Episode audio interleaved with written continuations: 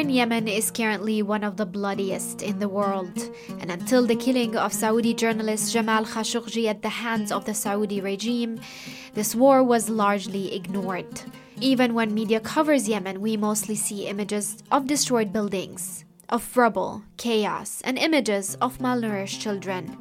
The names, voices, and stories of Yemenis are hardly at the center of this conflict's coverage. And as with other wars, women are grouped with children and the elderly. They are portrayed as simply victims at the receiving end of events around them. So, how do women see this war and how did it change their lives? In my quest to learn more, I spoke to five Yemeni women, all involved in women and feminist activism in various capacities.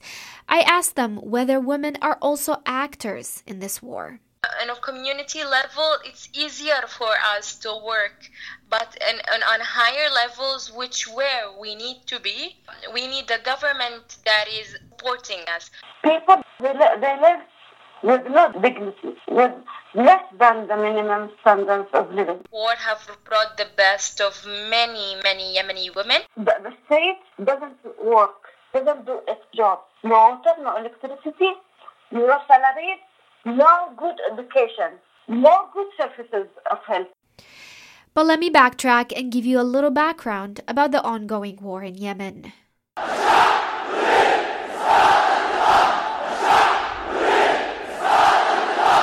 2011 was the year when it all started. Like their Arab neighbors, Yemenis took to the streets demanding dignity, social justice, and an end to Ali Abdullah Saleh's 33 years rule. The protests were able to remove Saleh and initiated a two years transition phase and a national dialogue conference sponsored by the United Nations. But soon after, the hopes for change were co opted by Yemen's political establishment. An election with a sole candidate in 2012 brought to power Abdrabbo Mansour Hadi, Saleh's former vice president. The political process that brought the new president also birthed a proposal to divide Yemen into six regions with a certain level of autonomy, preempting renewed calls for secession by South Yemenis dismayed by government's political and economic disenfranchisement. The Federalist Plan also aimed at averting claims to power by the Ansarullah movement known as the Houthis. The Houthi movement is a rebel group of the Zaydi sect, hailing from the Sada region north of the capital, Sana'a. Let's just say the national dialogue did not go as planned. The new government failed to implement the outcomes of the dialogue and to hold Saleh accountable. Saleh later allied with the Houthis, who refused the Federalist plan to divide Yemen. They seized control over parts of the country, slowly making their way to the capital Sana'a. They dissolved the parliament, ousted President Hadi, and took over the capital in 2014. But see, the tensions between the central government and the Houthis is not new. Neither is the Gulf states' involvement in Yemen, especially that of Saudi Arabia. This time, Saudi Arabia launched a wide scale military offensive in March of 2015. Bismillah rahim um, Good evening, everyone. I'm Adel Al the ambassador of Saudi Arabia to the United States. Um, I wanted to uh, meet with you to inform you that uh, the Kingdom of Saudi Arabia launched military operations in Yemen. Uh, the objective is uh, limited to defending and protecting the legitimate government of Yemen and preventing its collapse uh, to, to the Houthis.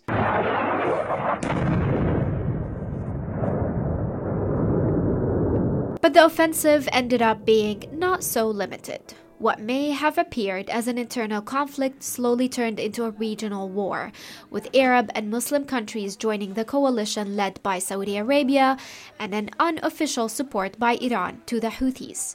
The Houthis currently control the capital Sana'a and much of the north of the country. The Saudi Emirati coalition controls much of the south, and a tight blockade by the coalition has led to conditions of famine and to the spread of diseases like cholera and diphtheria. But conflict in Yemen has many layers, including a southern secessionist movement, a 16 year old U.S. drone war against Al Qaeda, which remains active in the country, and according to media reports, Al Qaeda militants are fighting alongside coalition forces against the Houthis in parts of the country. And last but not least, the United Arab Emirates, a leading force in the coalition, running what appears to be its own independent agenda in Yemen, especially in the south. Most recent accounts estimate that 60,000 lives may have been taken by the war. This number only includes deaths directly caused by violence. Organizations like Save the Children estimate additional tens of thousands may have died from other conflict related causes. Currently, 18 million people are food insecure and 22 million are in need of assistance. For context, Yemen's population is estimated at 28 million people. So millions are literally on the brink of starvation. So how are these women coping with this war? It's now it's not anymore Yemeni war. This is women and gender studies professor Intilaq Al-Mutawakkil. She teaches at Sana'a University. She describes the war to me as absurd. Like other women I spoke to, she believes the war is out of Yemeni's control now. It is not internal conflict right now anymore. We cannot say it is among internal uh, uh, parties who really like stop it. I mean, but now it is a regional, it is international war uh, using uh, I mean, Yemen as a land for this uh, battle. For the uh, people from both uh, conflict uh, Yemenis, I mean, conflict parties, they're they're really tired and they're ready to stop it. So, what do you think is the but obstacle? What's the problem? They're not allowed. It, it's now. It's not anymore Yemeni war. Intilaq lost her father at the beginning of this conflict. He was a politician. Muhammad Abdul Malik al Mutawakkil was his name. She says he was working to bring Yemen's opposing parties together. Her nephew, who was studying in Malaysia, died after medical procedure, and his family was unable to be with him during his sickness due to the closure of Sanaa's airport. The family tried everything to bring his body back into Yemen and finally was able to smuggle him in in a commercial truck that was carrying supplies. But that's not the only tragedy her family had to endure. I uh, I have now a brother-in-law who's detained in Marib. He, he was he is a professor at Sanaa University in economy, and he was going to um, he coming he's coming back from Morocco, an economy conference through Marib, because uh, Sanaa's uh, airport is closed. So he was first disappeared until now. We know nothing about him. It is uh, mainly actually because of his last name. It's just uh, from the same race as Abdul Malik al Houthi. That, that's the main. He, he's not a politician, he's economist. Intilaq is referring to the local authorities in the city of Ma'rib, considered loyal to the government of President Hadi and supported by Saudi Arabia. The exact number of those abducted by parties of the conflict remains unknown, but in the recent peace talks in Sweden, the names of 15,000 prisoners were listed as part of a swap deal. Amal Abdurrahman has been actively searching for her cousin for the past two years. She did not tell me his name, but she believes he was abducted by the Houthis. My cousin was taken from his home. Militants from the Houthi and former President Saleh forces came in while he was having lunch with his family. They asked him to come with them. He asked if he could finish his lunch, but they did not allow it. We haven't heard from him since.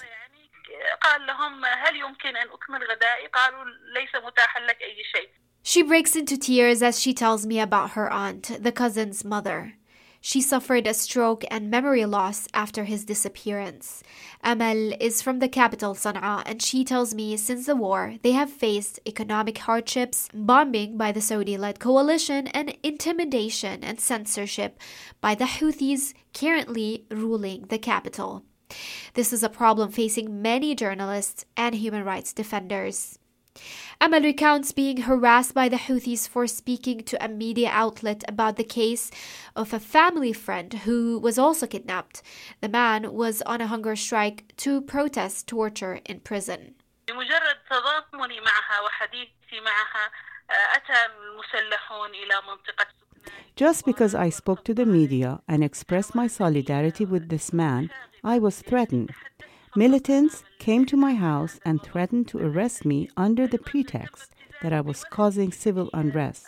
They threatened they would take my 10 year old son if I do not stop or pay ransom. Amal is a mother of five. Her family worries about her, but supports the work she does.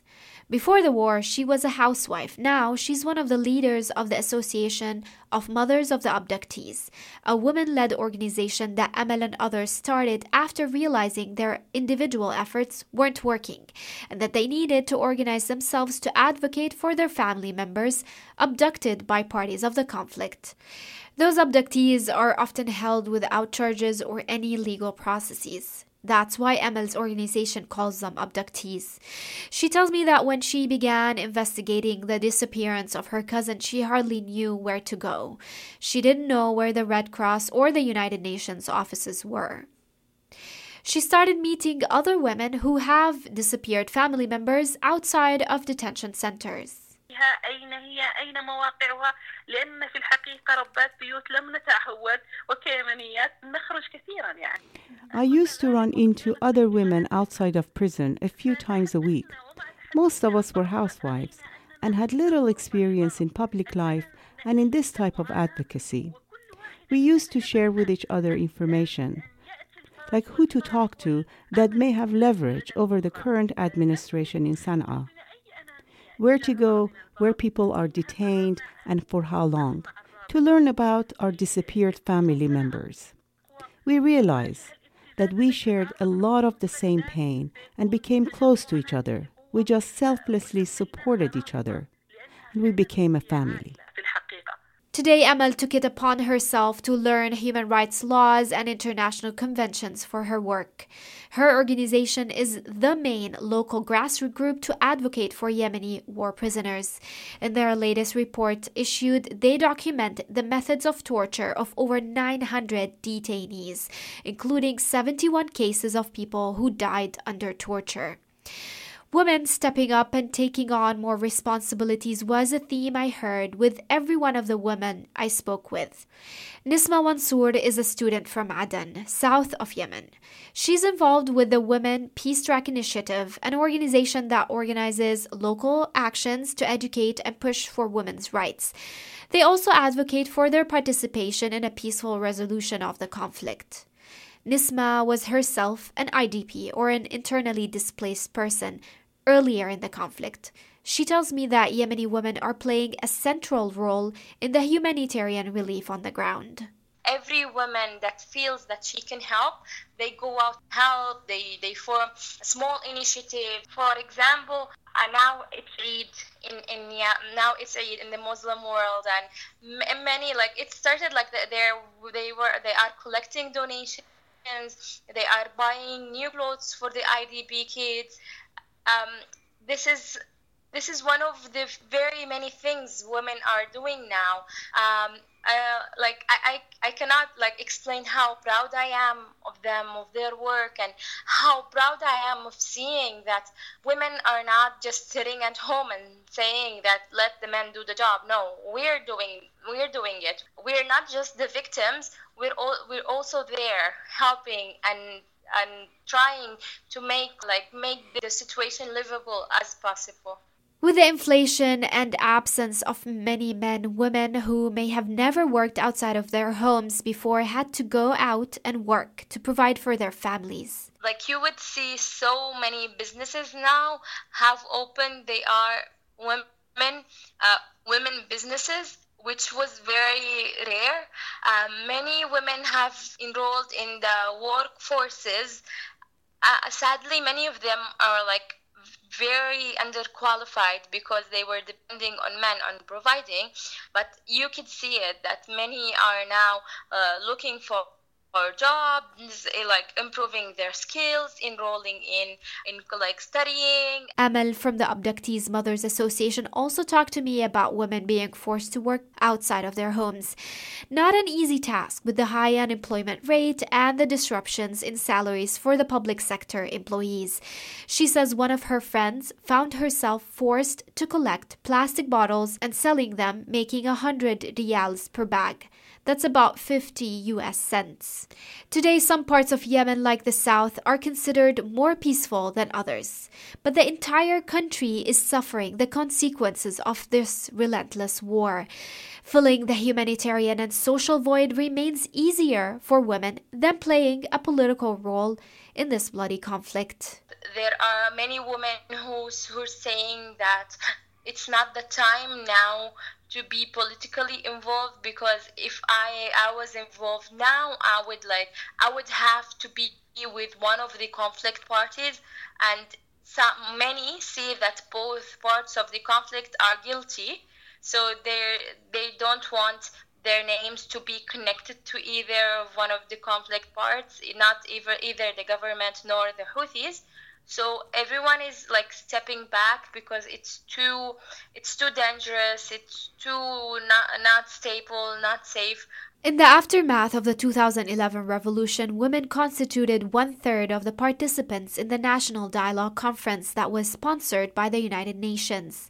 That included independent women and those affiliated with political parties women were able to secure a 30% quota on all governmental levels in the proposed draft of the new constitution, which they participated in writing.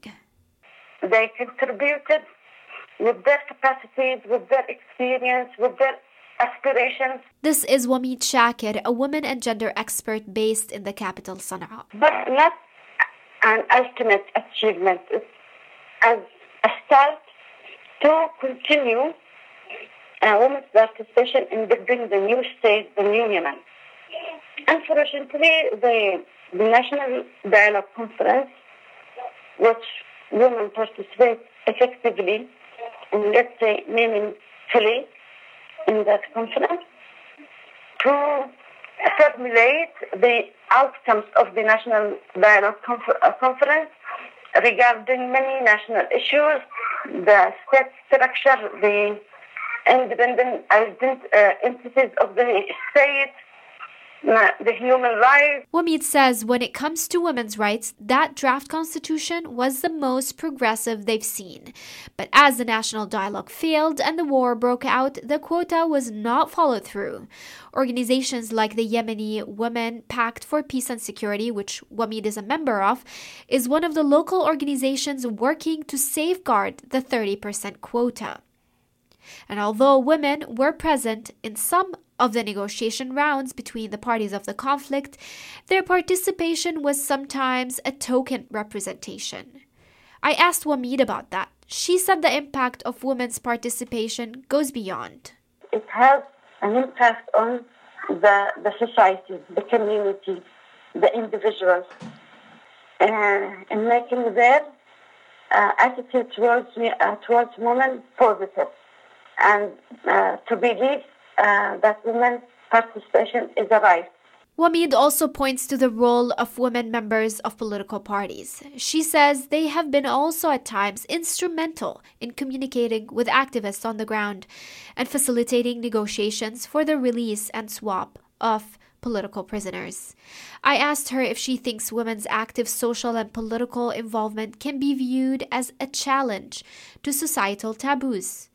She told me women stepping up their role should be viewed as a natural response and not some sort of a breakthrough in women's status.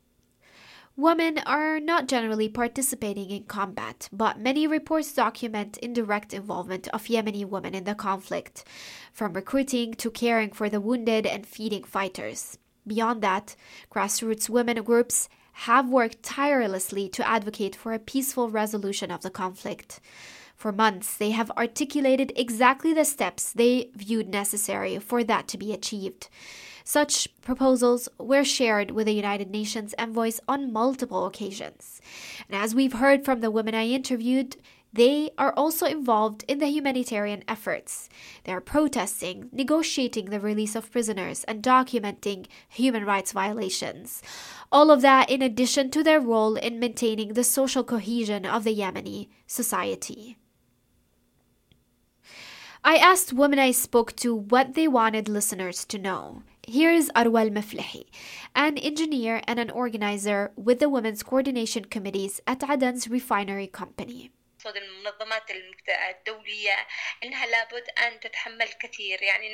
In light of the ongoing conflict and the government abandoning its responsibilities, international organizations can do more. We need a genuine and effective role. Help is desperately needed, not just in the humanitarian sector, but in long term sustainable development, in education, human rights, and many other sectors to help alleviate the society.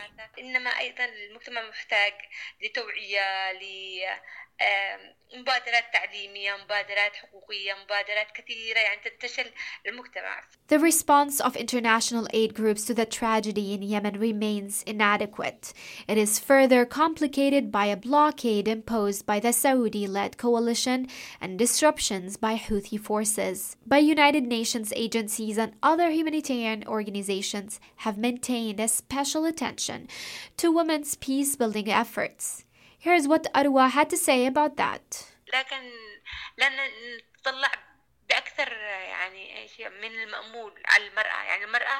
We cannot expect women to carry all the burden. At the end of the day, women are part of society and cannot change it alone. What goes on affects women as it affects men, and women's empowerment cannot happen in isolation from the rest of society. What is needed is a comprehensive process. Women constitute 76% of the 3 million internally displaced people in the country. International organizations document a 63% increase in violence against women since the beginning of the conflict, and an increase in child marriages due to families' desperate economic conditions. Also, civil society organizations in Yemen point to the increase in households led by female IDPs below the age of 18. The recently signed peace agreement in Sweden is a spark of hope, but it is still hard to know how things will change on the ground. It's hard to predict whether women's hopes will see the light. But what's for sure is that women are striving for a better life on all levels. So far, they've continued to bear the brunt of this war. From Berkeley, California, I am Mira Nabulsi.